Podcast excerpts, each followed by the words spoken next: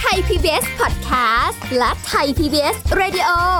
ขอเชิญทุกท่านพบกับคุณ สุริพรวงศิตพรพร้อมด้วยทีมแพทย์และวิทยากรผู้เชี่ยวชาญในด้านต่างๆ ที่จะทำให้คุณรู้จริง รู้ลึก รู้ชัดทุกโรคภัย ในรายการโรงพยาบาล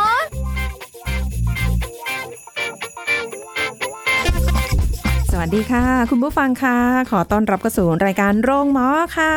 มาแล้วมาแล้วนะคะ วันนี้ก็เป็นอีกเรื่องหนึ่งสำหรับอ่าที่คุณผู้ฟังจะต้องตั้งใจฟังฟังกันทุกวันเลยแหละนะคะอ่าวันนี้เราจะคุยกับแพทย์หญิงกิติยาสีเลือดฟ้าแพทย์อายุรกรรมฝ่ายการแพทย์ AIA ค่ะค่ะสวัสดีค่ะ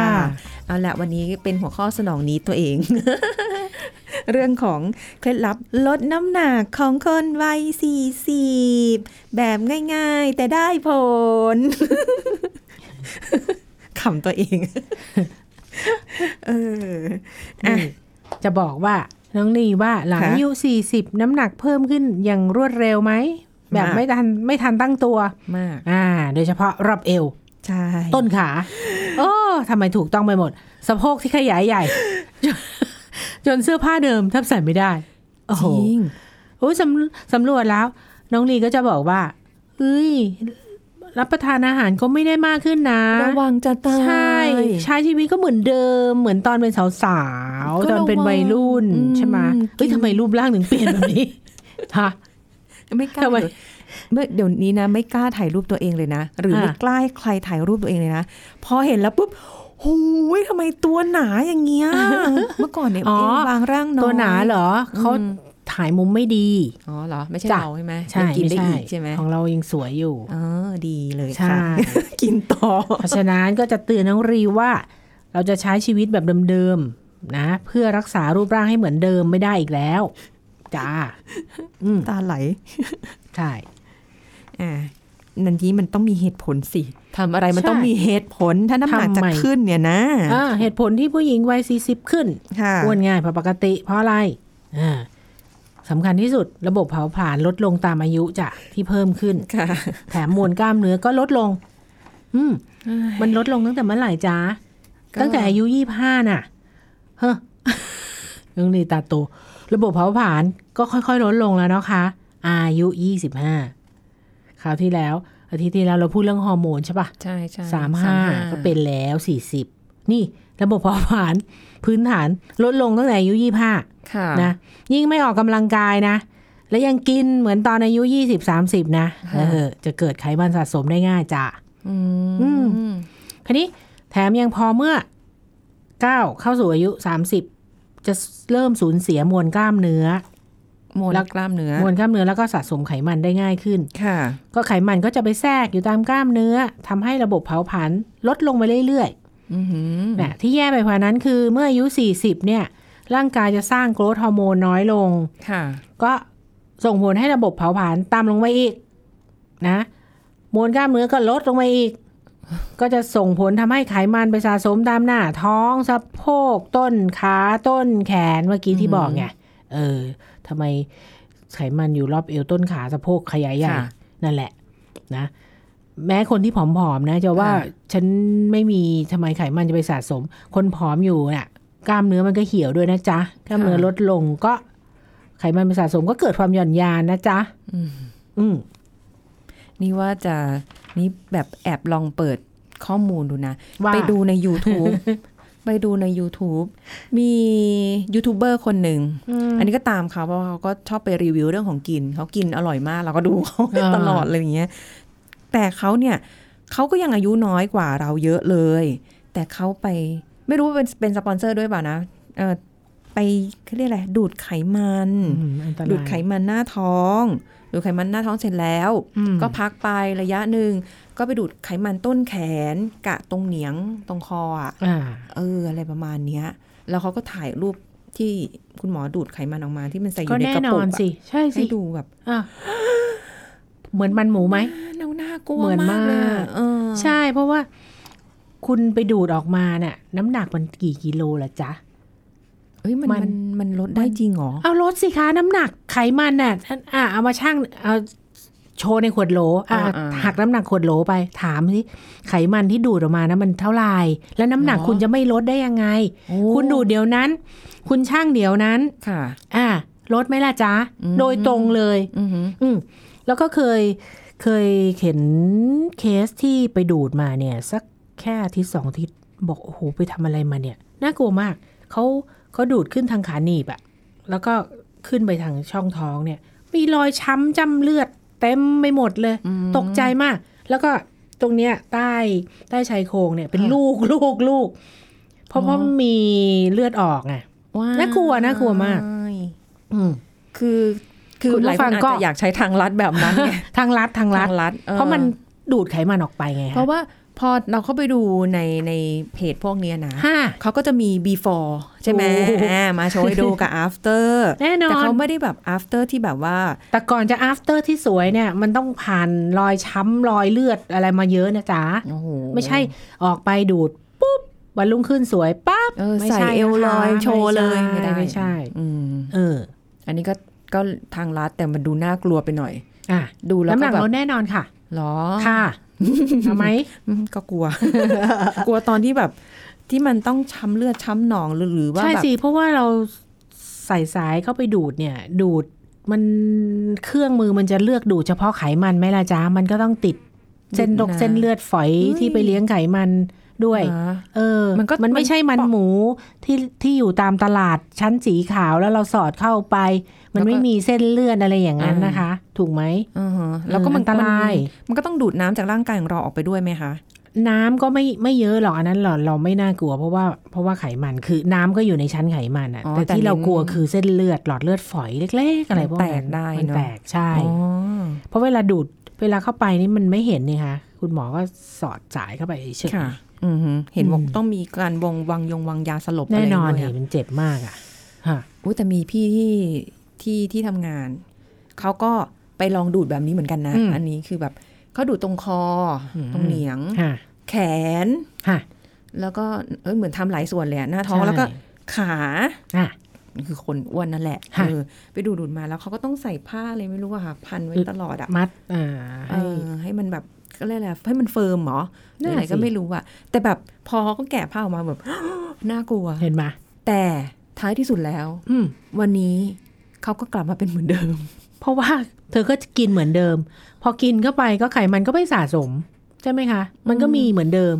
ถ้าไม่เปลี่ยนพฤติกรรมการกินอืมอืม คืออาจจะเขียนว่าเอาแหละมีทางลัดก็ใช้วิธีนี้แหละเดี๋ยวใช่กินไปเดี๋ยวก็ดูดออกดูดออกแล้วก็ไม่ตัวเลขก็สวยงามอ่าน้ำหนักลดไปสิบกิโลบ่อยๆ ก็ไม่ดีนะอะไรแล้วก็ไม่ใช่ประขมาอณงนั้นถูกๆอันเลยตนะรายนะจ๊ะอืม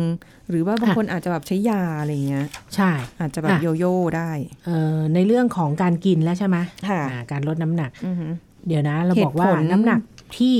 ทำไมเหตุผลที่คนวัยสี่สิบอ้วนง่ายอ่าอ่าฮะระบบเผาผลาญลดลงค่ะอันที่สองฮอร์โมนแปรปรวนสิจ๊ะฮอร์โมนอ่าฮอร์โมนของเราก็คือเอสโตรเจนโปรเจสเตอโรนค่ะเสียสมดุล เข้าสู่วัยทอง ถูกไหมค่ะฮอร์โมนพวกนี้ลดเป็นไงล่ะเอ่อเอ่อฮอร์โมนพวกนี้ควบคุมระดับการเอ่อการทำงานของเซลล์ใช่ไหมค่ะควบคุมระดับคอเลสเตอรอลบำรุงรักษากระดูกให้แข็งแรง พอวัยทองเป็นไงเอ่อคอเลสเตอรอลสูงสิจ๊ะค่ะ สังเกตเลย แล้วก็กระดูกเริ่มบางอืมอ่าดูมันขัดกับอย่างอื่นเนาะอย่างอื่นยังไงคือแบบทำงานได้ประสิทธิภาพน้อยลงแต่อืมอะไรนะเอาไขมันขึ้นไขมันมันก็ดันขึ้นจะเฉยเลยจะได้อะไรอย่างงี้ไขมันเกาะเส้นเลือดเนี่ยจ๊ะเออแล้วกระดูกก็บางนะจ๊ะหักง่าย อืมใช่ ต้องระวังหน่อยต่อเนาะไป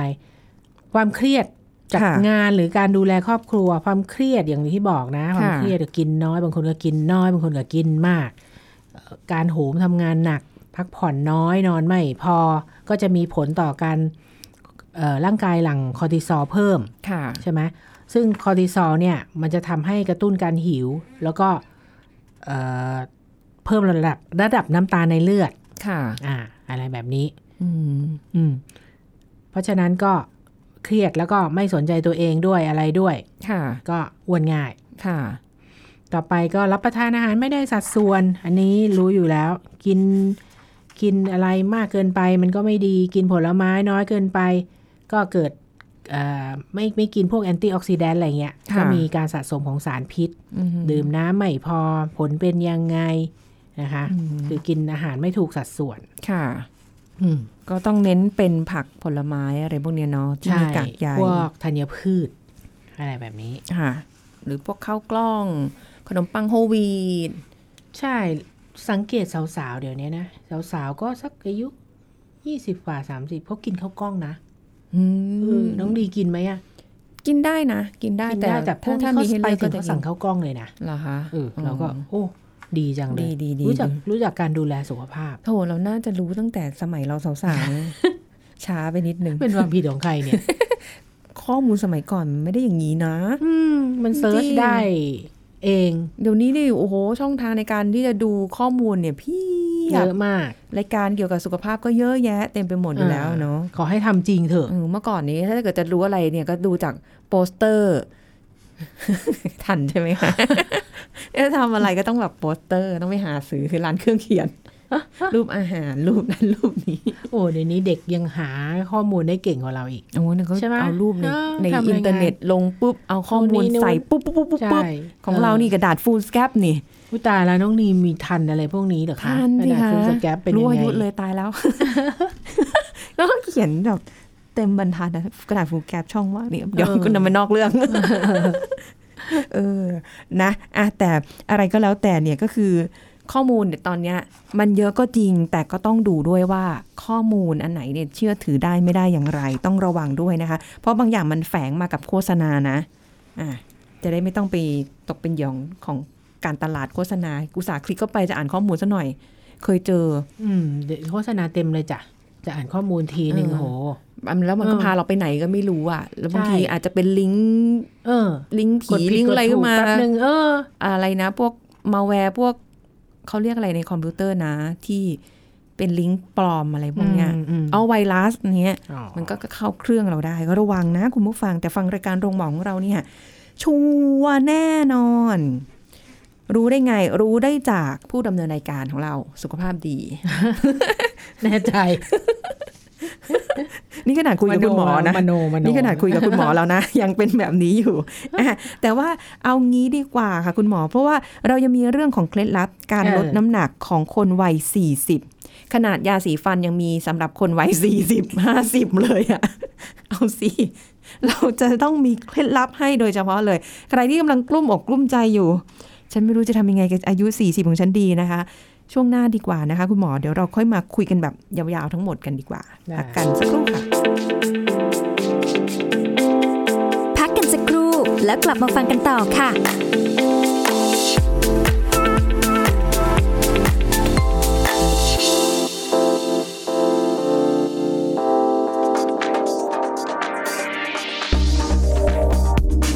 ฟังครับหากย้อนกลับไปเมื่อสมัย 10-20 ปีก่อน ความก้าวหน้าทางวิทยาการและเทคโนโลยีทางการแพทย์นั้นยังไม่มีประสิทธิภาพเท่าที่ควร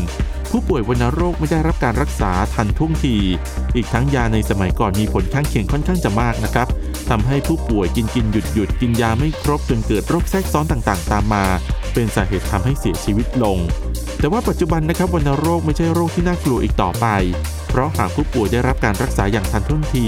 กินยาจนครบก็รักษาได้นะครับ แต่ก็มีโอกาสกลับมาเป็นซ้ำได้เช่นเดียวกัน โดยข้อมูลจากองค์การอนามัยโลกได้คาดการณ์ตัวเลขของผู้ที่มีเชื้อวัณโรคอยู่ในร่างกาย พบว่ามีมากถึง 54 ล้านคนทั่วโลก แต่จะมีผู้ป่วยด้วยโรคนี้อยู่แค่ 6-7 ล้านคนเท่านั้น ซึ่งส่วนใหญ่จะเกิดขึ้นกับคนที่มีร่างกายอ่อนแอดังนั้นนะครับแม้จะรักษาจนหายดีแล้วแต่หากวันไหนที่ระบบภูมิคุ้มกันร่างกายทำงานตกต่ำลง โอกาสจะกลับมาเป็นซ้ำก็มีความเป็นไปได้สูงนะครับขอขอบคุณข้อมูลจากผู้ช่วยศาสตราจารย์นายแพทย์ธีรศักดิ์แก้วอมตะวงศ์สาขาวิชาโรคระบบการหายใจและเวชบำบัดวิกฤต ภาควิชา อายุรศาสตร์ คณะแพทยศาสตร์ โรงพยาบาลรามาธิบดี มหาวิทยาลัยมหิดล คุณกำลังฟังรายการ โรงหมอ รายการสุขภาพเพื่อคุณจากเรา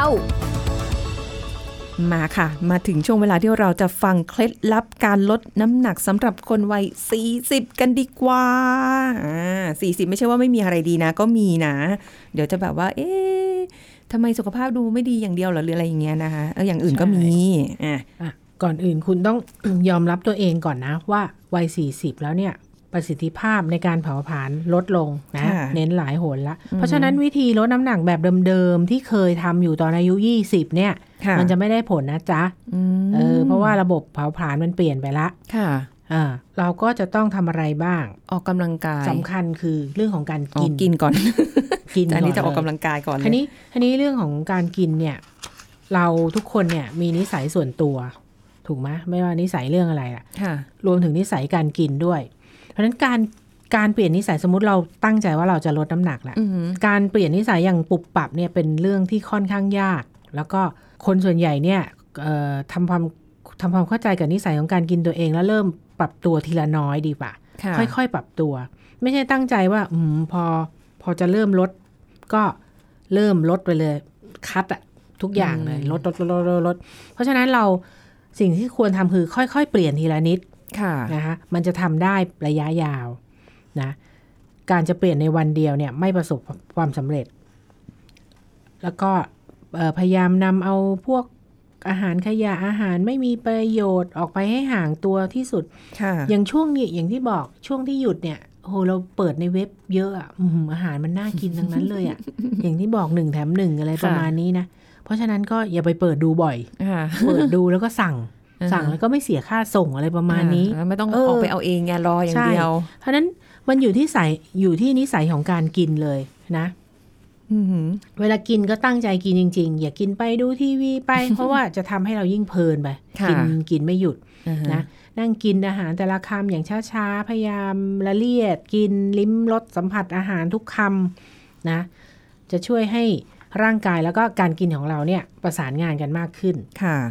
คราวนี้ เราก็ควรจะปรับให้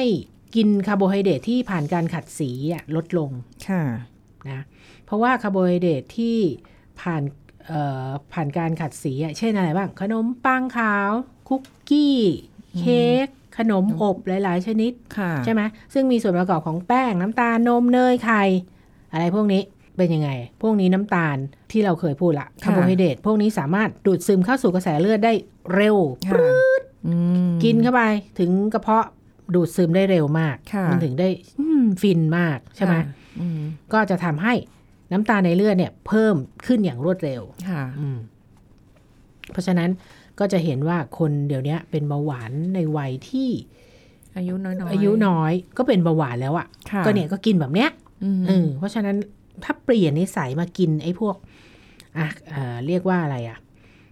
าร์โบไฮเดรตที่ไม่ผ่านการขัดสีเนี่ยค่ะเอ่อมีพวกไหนบ้าง ข้าวกล้อง อะไรพวกนี้ ขนมปังโฮลวีตใช่ พยายาม เพราะมันไม่อร่อย แต่ว่าก็พยายามทานค่ะเปลี่ยนนิสัยการกินนะค่ะอาจจะเริ่มเริ่มเปลี่ยนก็ไม่จำเป็นจะต้องไป อาทิตย์นี้ซื้อมากินทุกวันทุกวันทุกวันอะไรอย่างนี้ค่ะนะอาจจะยังไม่ไหว ไม่ไหวก็เลยไม่เอาเลยใช่ไหมค่ะค่อยๆ เปลี่ยนใช่ค่อยๆไปลดลดการกินอาหารแต่ละมื้อให้ลดลงด้วยค่ะนะ เพราะว่าคนหลังอายุ 40 แล้วเนี่ยจะสูญเสียมวลมวลกล้ามเนื้อไปอืมนะทำให้พอมวลกล้ามเนื้อน้อยเนี่ยการเผาผลาญแคลอรี่ก็จะน้อยค่ะเพราะฉะนั้นก็ค่อยๆค่อยๆกินอาหารแต่ละมื้อให้ลดลงอืมนะ เพิ่มไฟเบอร์ค่ะกินไฟเบอร์ให้มากขึ้นนะเพราะว่าไฟเบอร์เนี่ยช่วยเรื่องทำให้ระบบอาหาร ระบบย่อยทำงานดีทำให้ขับถ่ายคล่องค่ะหมดหมดปัญหาท้องอืดท้องป่องท้องเฟ้ออืมควบคุมน้ำหนักได้ดีค่ะนะคะอย่างพวกไฟเบอร์ เช่นมีอะไรบ้างข้าวโอ๊ตถั่วบรอกโคลี ราสเบอร์รี่ ผักค่ะใบเขียวอ่าอ่าถ้าอยากหุ่นดีน้ำหนักไม่เพิ่มก็กินไฟเบอร์ ให้เยอะค่ะๆค่ะอืมอันนี้ อันนี้กิเป็นนคนกินผักอยู่แล้ว ดีมาก สบายใจ ผักผลไม้ด้วยนะค่ะผลไม้ก็เอ่อให้สารอาหารครบถ้วน มีแร่ธาตุที่จำเป็นค่ะนะช่วยในเรื่องการขับถ่าย กินปลาดีไหมชอบไหมชอบปลาไหมได้ปลานี่ค่ะดีมากเลยเพ ราะว่ามีไขมันดีอย่างพวกโอเมก้าสามเนี่ยค่ะดีกับหัวใจอืมนะ แล้วก็ปลาเป็นแหล่งโปรตีนชั้นดี เคยเห็นเพื่อนที่ไม่กินปลาเลย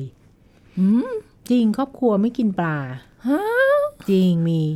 เรื่องจริงปนะลาเนี่ยนะไม่ชอบปลา อืมถ้าคือถ้าไม่ไม่กินผัไม่กกินนี่ยังขอบยังเคยเห็นนะ แต่ปลาเลยเนี่ยนะอะปลาเขาทำไมอะคะ ไม่ตอนเด็กๆก้างติดคออะไรประมาณนี้ โอ้โหแล้วไม่กินปลาความทรงจำอันเลวร้ายเลยทำให้ไม่กิน ซึ่งโอ้โหน่าเสียดายเพราะว่าค่ะเป็นอาหารที่มีประโยชน์ ทุกวันนี้ก็ยังแล้วก็แบบเป็นเขาเรียกอะไรนะยังปรับไม่ได้ไม่เอาไม่กยล้างอมออกให้ไม่ยแล้วอมนะ ไม่ยอมกินเหรอโอ้โหใช่แสดงแล้วว่าก็ฝังใจ ถ้าใครชอบดื่มชาเขียวอยู่แล้วก็ดี ถ้าน้ำมันลมห้ามอยู่แล้วใช่ไหมอือฮึไม่ควรทานเยอะค่ะ ไม่ควรทานเนื้อ ดื่มชาเขียวเนี่ยเพราะว่าชาเขียวมีคาเฟอีนแล้วยังช่วยกระตุ้นการเผาผลาญไขมันค่ะ แล้วก็มี antioxidant ช่วยเพิ่มประสิทธิภาพของระบบเผาผลาญให้ดีขึ้นอืมอ่าดื่มชาเขียวแทนน้ำอัดลมค่ะงดน้ำอัดลม เพราะเรารู้อยู่แล้วน้ำตาลสูงค่ะมีผลต่อระดับน้ำตาลในเลือดนะเป็นโรคอะไรก็รู้อยู่แล้วค่ะเบาหวานนะเออ กิน dark chocolate เคยกินไหมรู้จักเปล่าเคยค่ะ dark chocolate เคยเคยแต่ว่าไม่ก็เป็นหาคนซื้อไม่ได้ค่อง่ายนะไม่ค่อยเดี๋ยวกินนี้ช็อกโกแลตแบบเดี๋ยวนี้ไม่ไม่ค่อยกินละ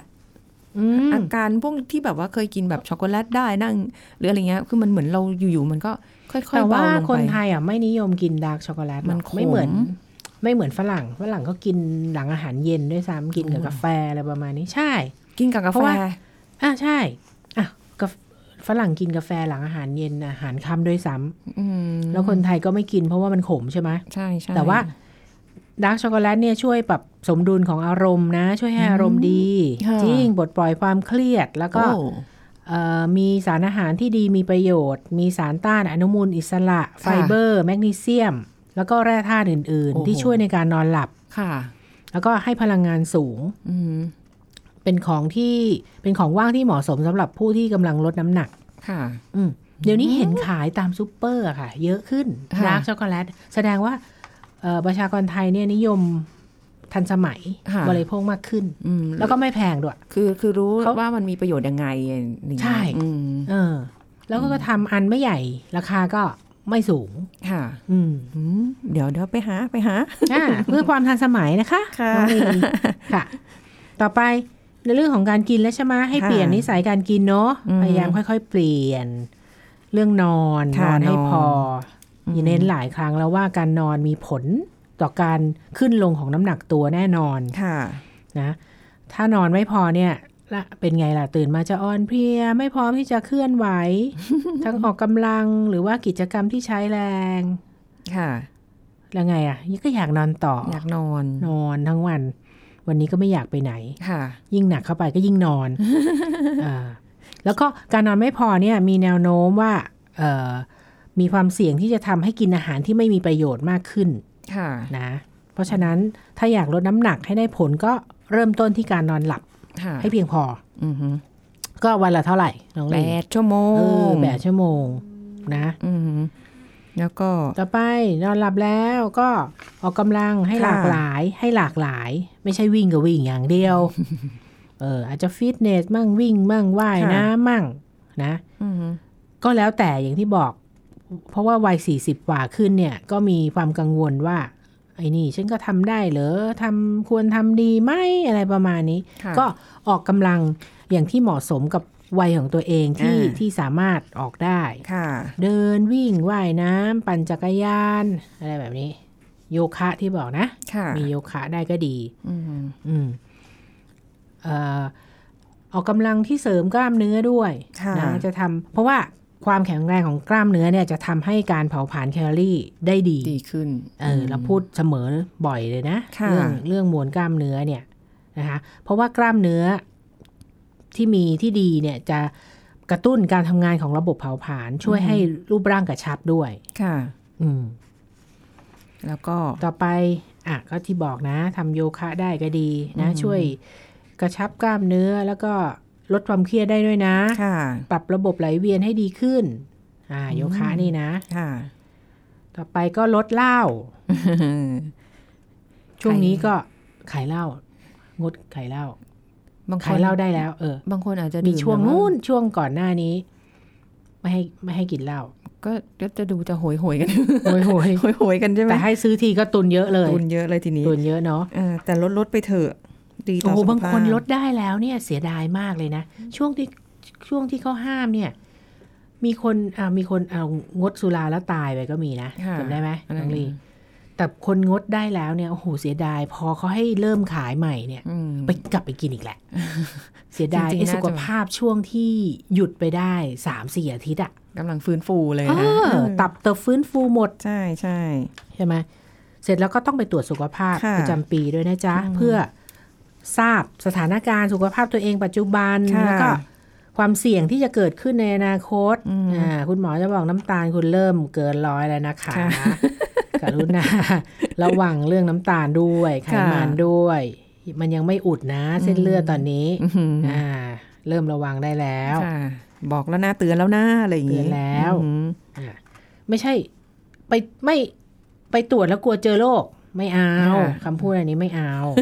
นะจ๊ะกลัวเตือนเจอเออกลัวเจอโรคแล้วก็เลิกอดอาหารค่ะ ขอบอกรายการนี้บอกตั้งหลายครั้งแล้ว ห้ามลดน้ำหนักโดยการ อดอาหารค่ะไม่ใช่ทางออกที่ดีของการลดน้ำหนัก และการมีสุขภาพดีค่ะต้องรับประทานอาหารที่พอเหมาะไม่มากและไม่น้อยเกินไปค่ะเป็นทางเลือกที่ดีของการลดน้ำหนักอืมค่อยเป็นค่อยไป แล้วก็คนที่ฟังเราเนี่ย เออบางคนก็ล้มเหลวมาละโอ้เรียกว่าลดมาหลายหนละค่ะเอาเริ่มต้นใหม่ให้กำลังใจให้ถึงกำลังใจมันจะล้มเหลวไปแล้ว เอาอีกนะฟังค่ะรายการเราละทำอะไรได้บ้างนะฟังไม่ทัน กลับไปรีวิวใหม่ ฟังไหมรีว่าเออฟังใหม่ ต้องเอาชนะให้ได้ค่ะเราจะได้กลับมาสวยเหมือนเดิมอืมอืมสวยกว่าเดิมด้วยอ้าวสวยเหมือนเดิมเออนะคะ ถ้าอยากสวยกว่าเดิมต้องทำค่ะเอาล่ะ วันนี้ต้องขอบคุณคุณหมอกิติยาค่ะค่ะสวัสดีค่ะสวัสดีเอาละค่ะคุณผู้ฟังก็หมดเวลากันแล้วนะคะ ยังไงก็ดูแลสุขภาพกันด้วยแล้วพบกันใหม่ครั้งหน้าค่ะ สวัสดีค่ะ